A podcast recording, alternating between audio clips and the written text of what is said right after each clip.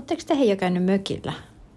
Me oltiin just ekaa kertaa saaressa ja ai että se on ihan aina palata sinne keväällä. Mutta joo, vastassa oli myös vähän ikävä yllätys, kun muistat varmaan, että meillä on siellä se nukkuma-aitta, jota me ollaan viime vuosina rempattu. Niin sen päälle oli jos, joskus talvella jossain myrskyssä varmaan kaatunut puu, semmoinen iso kuusi siitä ihan vierestä. Voi vitsi, se oli surkea näkö, kun se katto oli painunut ihan sisään. Ei sinne sisään onneksi ollut vettä päässyt tai mitään, mutta kyllä siitä korjaamisesta tulee iso lasku. Eikö kotivakuutus korvanutkaan vesivahinkoa? Jäikö matkavakuutus ottamatta ja reissun lääkärikulut yllättivät? Huijattiinko sinua nettikirpparilla? Aina asiat eivät mene niin kuin odotamme. Tässä Fine vakuutus- ja rahoitusneuvonnan podcastissa pureudumme yleisiin, mutta niin harmittaviin vakuutus- ja pankkiasioihin, joissa päällimmäisenä tunteena on epäusko.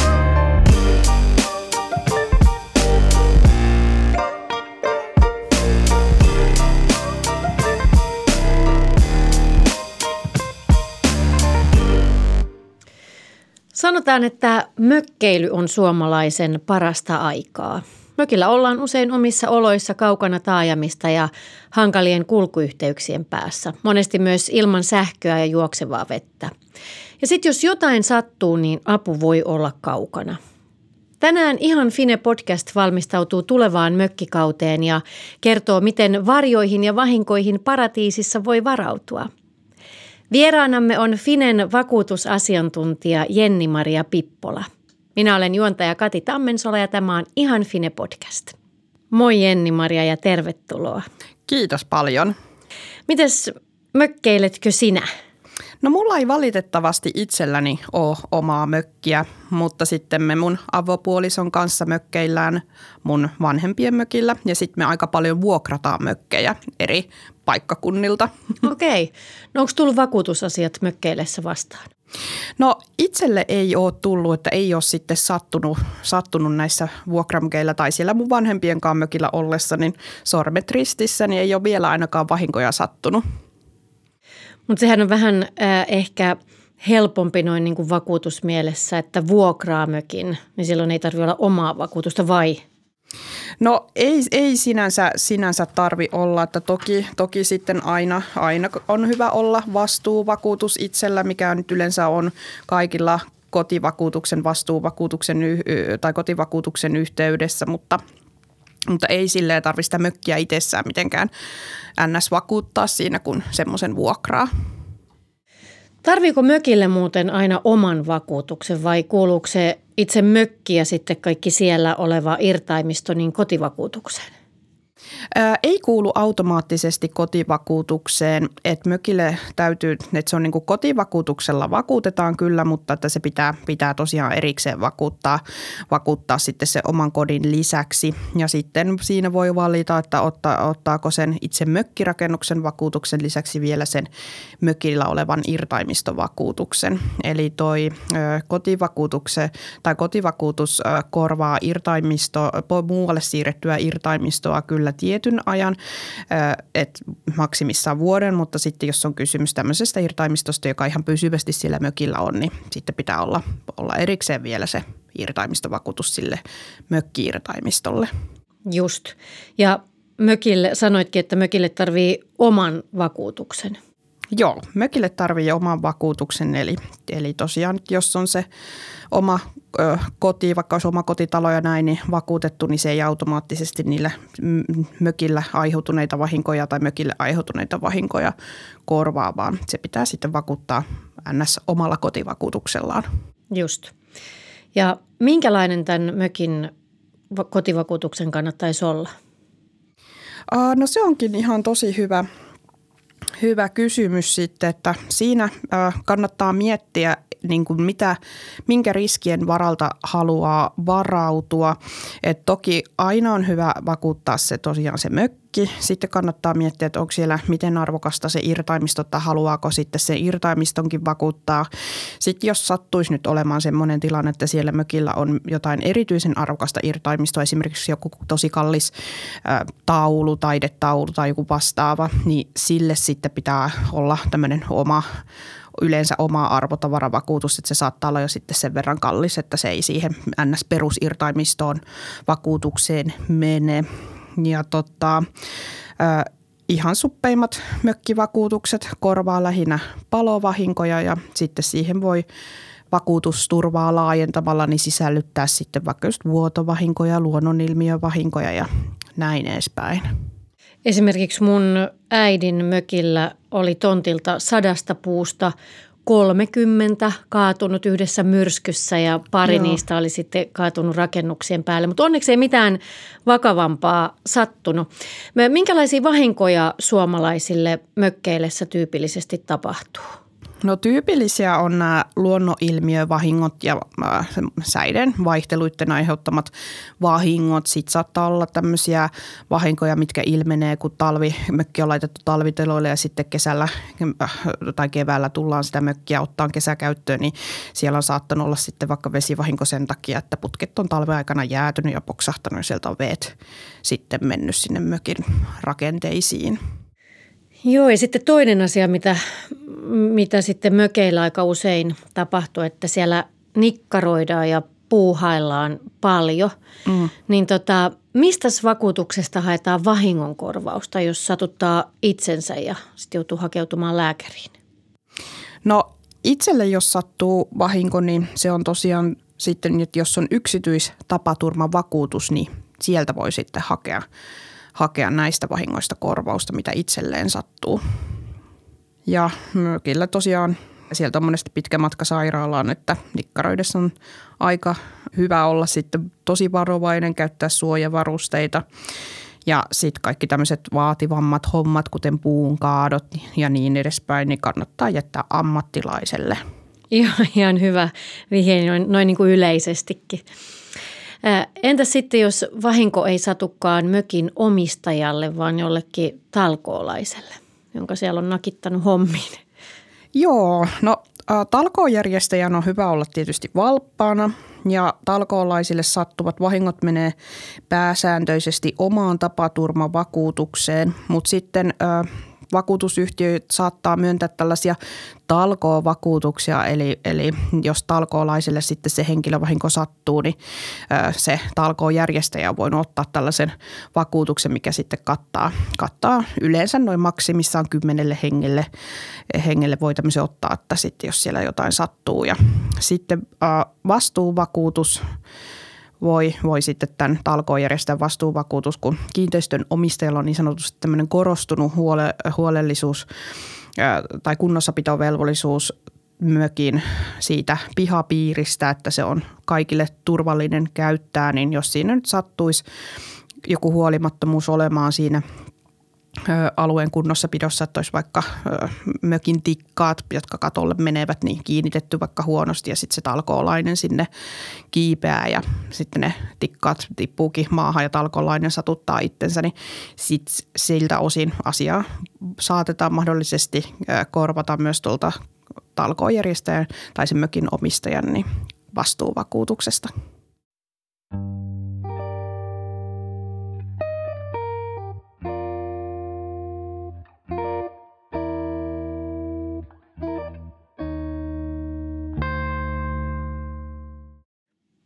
Mitä sitten sellainen tapaus, että kun keväällä palaa mökille ja sitten huomaa, että koko laituri on karannut sinne järvelle jäiden lähdön myötä, niin korvaako vakuutus jäiden liikkumisen aiheuttavat, aiheuttamat vahingot?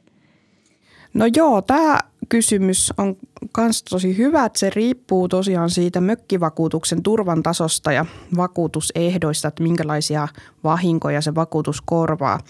Et olennaista on se ensinnäkin, että onko se laituri sen vakuutuksen kohteena vai ei. Että tässä saattaa käsittääkseni olla jonkunlaista vaihtelua vakuutusyhtiöiden välillä, että kuuluuko tämmöinen laiturirakennelma siihen vakuutukseen automaattisesti vai ei. Ja jos se kuuluukin, niin siinä saattaa olla jotain enimmäiskorvausmääriä ja näin edespäin. Eli kannattaa ne ehdot huolellisesti lukea. Ja sitten vaikka se laituri sinne vakuutukseen sisältyisikin, niin sit sitä vahinkoa ei välttämättä kuitenkaan korvata, jos ei se vakuutusehtojen mukaan ole korvattava vahinkotapahtuma. Eli näissä vakuutuksissa, niin kuin kaikissa vakuutuksissa on aina rajoitusehtoja ja sitten näissä kotivakuutuksissa, jolla tosiaan nämä mökitkin vakuutetaan, niin on monesti rajattu pois luonnonilmiöiden tai tai erityisesti lumen ja jään liikkumisesta aiheutuneet vahingot, että sitten niin kuin tämä esimerkkitapaus saattaisi olla sellainen, mikä ei sitten korvattava kuitenkaan olisi. Joo. Entä sitten jos tota, jättää mökillä vesihanan auki talveksi ja sitten putket poksahtaa? Mitä sitten? Joo, tämä on aika tyypillinen tapaus, mitä meille Finenkin, tai mihin liittyen meille Finenkin tulee paljon kyselyitä. Ja se on sinänsä aika mm, välillä monimutkainenkin asia. Eli vakuutusehdoissa on monesti tämmöisiä suojeluohjeita, jossa niin kuin, äh, vakuutuksen ottajalle ja vakuutetuille määritellään tällaisia äh, niin kuin toimintaohjeita, että miten kannattaa toimia sen omaisuutensa hoitamisen ja käyttämisen suhteen, jotta niitä vahinkoja ei sitten niin helposti tapahtuisi. Ja mikäli sitten vakuutettu laiminlyö tämmöisen suojeluohjeen noudattamisen vähäistä suuremmalla huolimattomuudella, niin sitten siinä voi käydä niin, että vahinkoa alennetaan, sitä korvausta alennetaan tai sitten ihan, no aika harvinaisissa tapauksissa, mutta saatetaan kuitenkin evätäkin, jos se laiminlyönti on ollut niin, niin sanotusti pahaa. Ja putkien osalta niin useimmissa kotivakuutuksissa on suojeluohje, että jos sieltä mökiltä lähtee pidemmäksi aikaa tai se laitetaan talviteloille, niin se päävesi tai se vesipumppu sieltä pitäisi, pitäisi laittaa pois päältä ja, ja putket tyhjätä ja näin edespäin, ettei sitten ne tosiaan jää, jäätyessään sit poksaa tai ettei ne pääse jäätymään ja poksahtamaan – ja äiti, kuulitse mitä Jenni-Maria sanoi, toi pätee varmaan myös mokkamasteriin. Niissä ohjeissakin sanotaan, että sitä ei saa jättää sinne pakkaseen, että sen takia se on mennyt rikki. Ei korvata. Tätä, viime vuosina Suomessakin on ollut hurjia kesämyrskyjä ja tosi kovia ukkosia, jotka on aiheuttanut paljon tuhoja ja tulevaisuudessa, mistä tietää vaikka ne lisääntyisikin, niin miten myrskytuhoihin ja muihin säävahinkoihin voi ja pitää mökillä varautua? No joo, että äh, tietysti sitten se, että se, jos on tosiaan se ihan äh, suppein mökkivakuutus, niin siihen ei välttämättä näitä luonnon ilmiöiden aiheuttamia vahinkoja sitten ollenkaan kuulu. Eli kannattaa tosiaan siinä vakuutusta ottaessa miettiä, että haluaako esimerkiksi just nämä luonnonilmiön vahingot sitten sillä vakuutusturvalla tai ni, kattaa ja niihin varautua. Ja äh, sitten jos siinä nyt on, on tosiaan niin laaja vakuutus, että siinä ne luonnonilmiöt ja myrskyt ja tällaiset, tällaiset kuuluu, tai niiden aiheuttamat vahingot kuuluu vakuutuksen piiriin, niin kannattaa huomioida, että myrskyksi määritellään vaan semmoinen tietty tuulen nopeus, eli tämmöinen tavanomainen kesäpuhuri ja sen aiheuttamat vahingot, niin ne ei, niitä ei yleensä vakuutuksesta korvata – ja äh, sitten näiden luonnonilmiövakuutusten osalta on hyvä myös huomioida, että tavallisesti vakuutuksesta ei korvata yleensä sateesta tai pakkasesta tai jään tai lumen painosta tai liikkumisesta aiheutuvia vahinkoja. Et esimerkiksi jos katolta tulee alas lumen mukana talvella, niin äh, tämmöinen lumijeste, jos se repeytyy, repeytyy kun lumi katolta putoaa, niin sitä katon korjaamista ei sitten yleensä korvata kotivakuutuksesta, kun se on lumen liikkumisen aiheuttama vahinko. Mutta sitten kyllä niin kuin hyvin poikkeuksellisia tulvavahinkoja kuitenkin korvataan myös kotivakuutuksista. Eli esim. jos rankkasateen aiheuttama aiheuttaa niin kuin tulvimisen maan pinnalla ja vesi sitten pääsee sen seurauksena rakennukseen, niin niitä kyllä sitten saatetaan tuosta vakuutuksesta kuitenkin korvata – Entä sitten, jos on ollut joku poikkeussääolo, vaikka kova myrsky ja itse ei ole siellä mökillä, vaan on just 600 kilometrin päässä omassa kodissaan, niin pitäisi niitä vaurioita heti lähteä sieltä niin kuin kattelee tai asentaa sinne jotkut kamerat, että on koko ajan varuillaan siitä, mitä tapahtuu? No mikään ei ole mitään säännöstä tai tällaista, mikä velvoittaisi mökin omistajan heti menemään paikan päälle. Että toki sitten, jos, jos nyt sattuisi kuitenkin suht lähellä asumaan, niin onhan se hyvä mennä katsomaan. Tai jos on vaikka sillä mökkipaikkakunnalla joku naapuri tai ystävä tai vastaava, joka siellä voisi käydä tsekkaamassa ne paikat, niin sehän olisi tietysti hyvä. Mutta sitten kannattaa kumminkin varautua näihin myrskyihin, että jos on just vaikka grillejä siellä pihalla tai, tai trampoliineja, niin ne kannattaa kiinnittää paikoilleen. Sitten tähän, mistä puhuttiinkin tuossa jo aiemminkin tästä kiinteistöomistajan kunnossapito, korostuneesta kunnossapitovelvollisuudesta, niin kannattaa – tarkkailla, että mitä, minkä, missä kunnossa ne pihapiirin puut sitten on. Että jos siellä vaikuttaa olevan semmoisia huonokuntoisia puita, joista on sitten vaara, että pienikin tai, tai vaikka suurempikin kesäpuhuri, niin sitten saattaisi kaataa, niin ne kannattaa, kannattaa kyllä sitten kaadattaa pois. Entäs sitten tämmöiset varkaustapaukset, jos vaikka ää, perämoottori varastetaan mökkiveneestä – No joo, se tota, kans riippuu sitten niistä ehdoista, että yleensä näihin vakuutuksiin kuuluu soutuveneet ja pienet esimerkiksi 5-10 hevosvoivan perämoottorit, mutta sitten tämmöiset voimakkaammat äh, vehkeet niin sanotusti tarvii erillisen venevakuutuksen. Ja sitten kannattaa tarkistaa vakuutusehdot, että siellä on sitten monesti myös veneen säilyttämisen osalta saattaa olla näitä suojeluohjeita, että miten sitä venettä tulisi sitten säilyttää.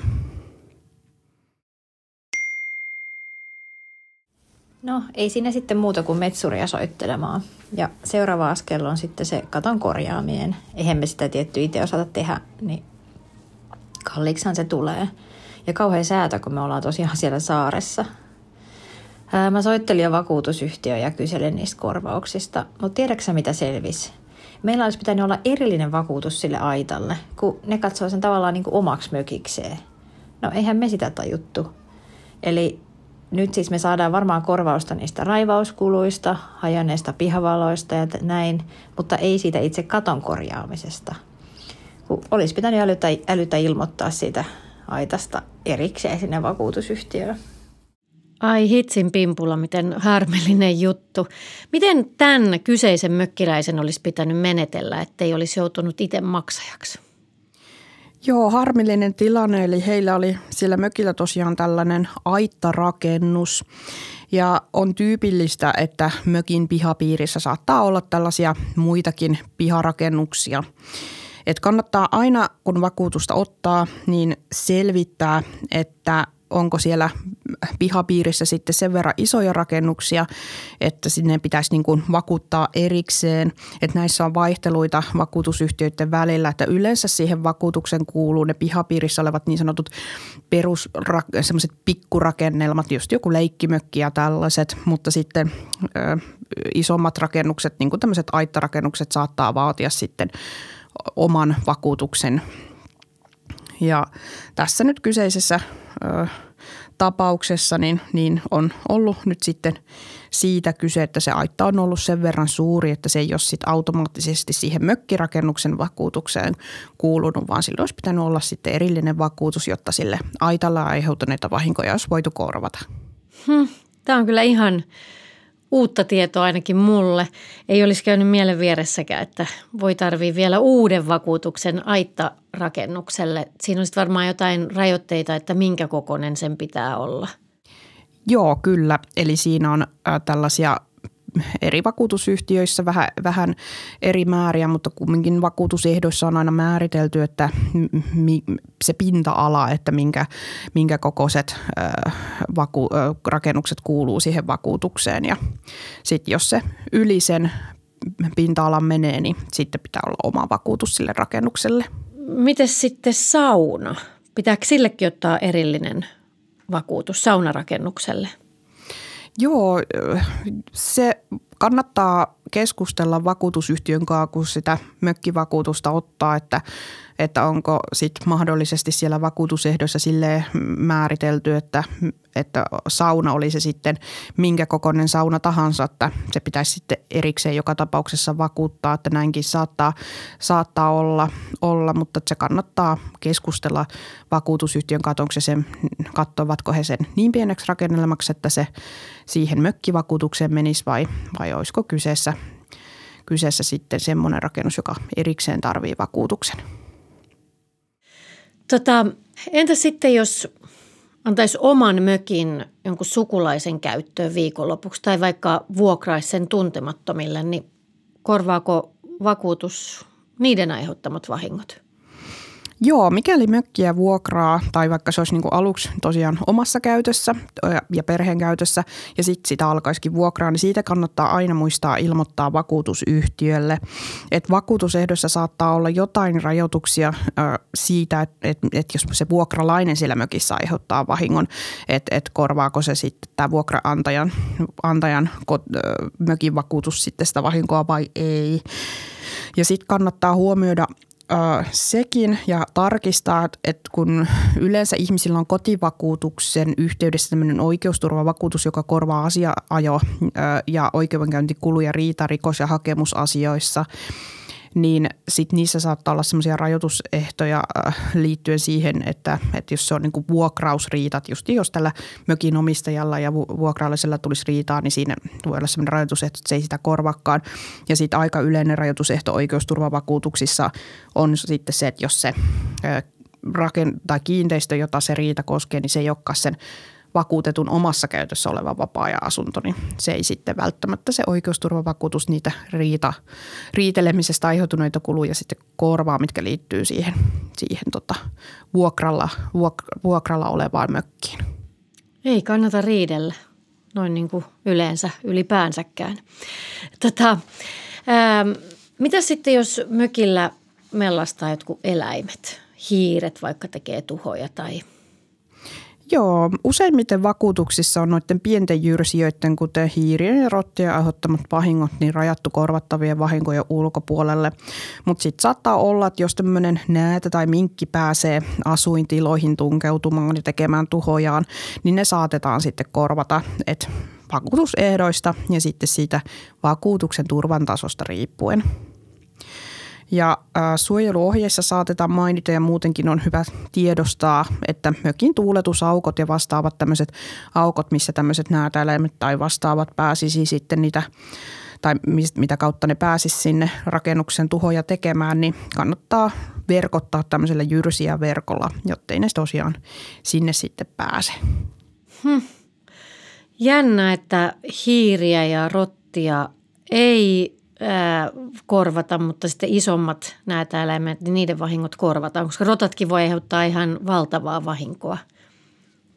Joo, se on kyllä ihan totta, että nyt tämä on ehkä vaan nyt mun omaa arviota, mutta arvioisin ehkä e, sillä tavalla, että noi hiiret ja rotat on yleensä haluttu rajata pois tai niitä aiheuttamat vahingot sen vuoksi, että kun ne on niin sanotusti niin tavallisia eläimiä, mitä sitten saattaa, saattaa mökin piiristä tai kodin piiristä niin pyöriä, niin sitten taas nämä minkit ja näädet on, on sitten kuitenkin vähän harvinaisempia ja ymmärtääkseni esimerkiksi näätien jätökset saattaa olla aika pahan hajusia. Ja meidän isovanhempien mökin rannassa ää, majava kaatoi aika paljonkin sieltä puita, että onneksi ei kaatunut mihinkään mökkien päälle. Mutta esimerkiksi majava on varmaan tämmöinen vähän harvinaisempi vieras.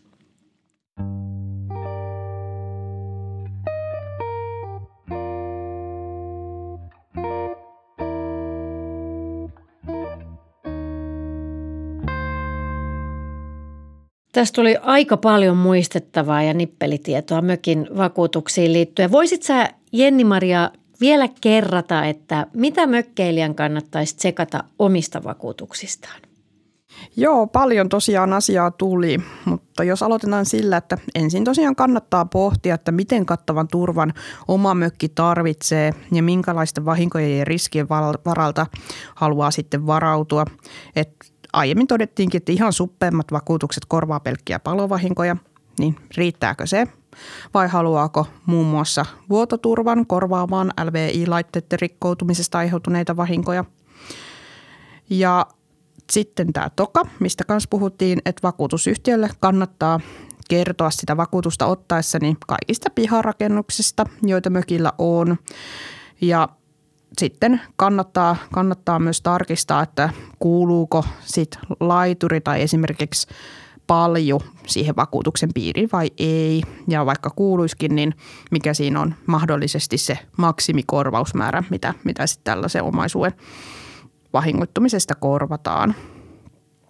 Ja sitten tuli vielä mieleen tämmöinen, että jos mökkiä kunnostaa tai remppaa, niin kannattaa päivittää se vakuutus, vakuutus sitten vastaamaan sitä, sitä, että jos siinä esimerkiksi, esimerkiksi äh, terassin lasittaa, niin se saattaa kasvattaa rakennuksen pinta-alaa.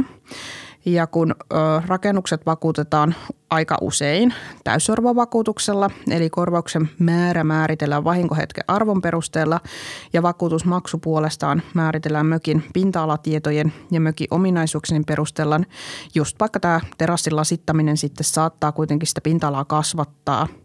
Ja sen takia kannattaa huolehtia, että vakuutusyhtiöllä on sitten oikeat pinta-alatiedot ja muutkin tiedot siitä mökistä. Hyvä pointti. Ja anna vielä muutama semmoinen konkreettinen vinkki, että miten voi itse niin kuin välttyä vahingoilta. No joo, kannattaa tosiaan aina seurata, kun jos mökin pihapiirissä, niin kuin usein varmasti onkin, niin on puita, että missä kunnossa ne puut ovat. Ihan tsekkaa, että vaikuttaako ne vaikka mm, siltä, että ne on alkanut lahoamaan tai on vaarassa kaatua, niin semmoiset kannattaa heti heti tota kaadattaa, vaikka kutsua metsuripaikalle. Sitten kannattaa asettaa jyrsiä verkot paikoilleen tai tarkistaa, että ne on ihan hyvässä kunnossa ne verkot. No sitten aina tietysti kannattaa äh, tarkistaa, että palovarotin toimii ja että niitä on riittävästi sen mökin kokoon nähden – ja mikäli sitten, niin kuin monet vie vanhoja kodinkoneita, mitä ei sitten omassa kotona enää käytä, kun on uusinut vaikka mikroa ja sun muuta, niin niiden vanhojen laitteiden kuntoa kannattaa tarkkailla. Että vanha kodinkode saattaa olla paloriski, mikäli se sitten ei, ei olekaan hyvässä kunnossa. Ja sitten näihin sateita tai tuulisten säitten vahinkoihin liittyen vinkkinä se tosiaan, että kannattaa nämä trampoliinit, grillit, kaikki irtotavara, mitä siellä pihamaalla on, niin kiinnittää niin, ettei se tuule mukana lähde, lähde lentoon ja veneet ja tämmöiset sitten asianmukaisesti kiinnittää laituriin tai, tai muuhun vastaavaan, missä nyt venettä sitten säilyttää. Hei, Näillä ohjeilla voi tehdä jo tosi paljon turvallisen mökkeilyn eteen. Ja jos ei nyt ihan kaikki jäänyt mieleen tässä keskustelun aikana kuulijalla, niin Finen sivuilta fine.fi kautta oppaat löytyy myös lisätietoa muun muassa mökin vakuuttamiseen liittyen. Kiitos tosi paljon loistavista ohjeista Jenni Maria. Kiitos paljon, että sain tulla puhumaan näistä asioista. Kiitos kun tulit. Ja sitten seuraavassa jaksossa sukelletaan lemmikkien vakuuttamisen maailmaan. Moi moi! Ihan Fine on Fine-vakuutus- ja rahoitusneuvonnan podcast. Fine on finanssialalla toimiva organisaatio, joka neuvoo kuluttajia vakuutus-, pankki- ja sijoitusasioiden ongelmatilanteissa. Palvelut ovat maksuttomia. Podcastissa pureudutaan erilaisiin ongelmiin. Kerrotaan riskeistä ja annetaan vinkkejä oman osaamisen ja finanssitaitojen kehittämiseen.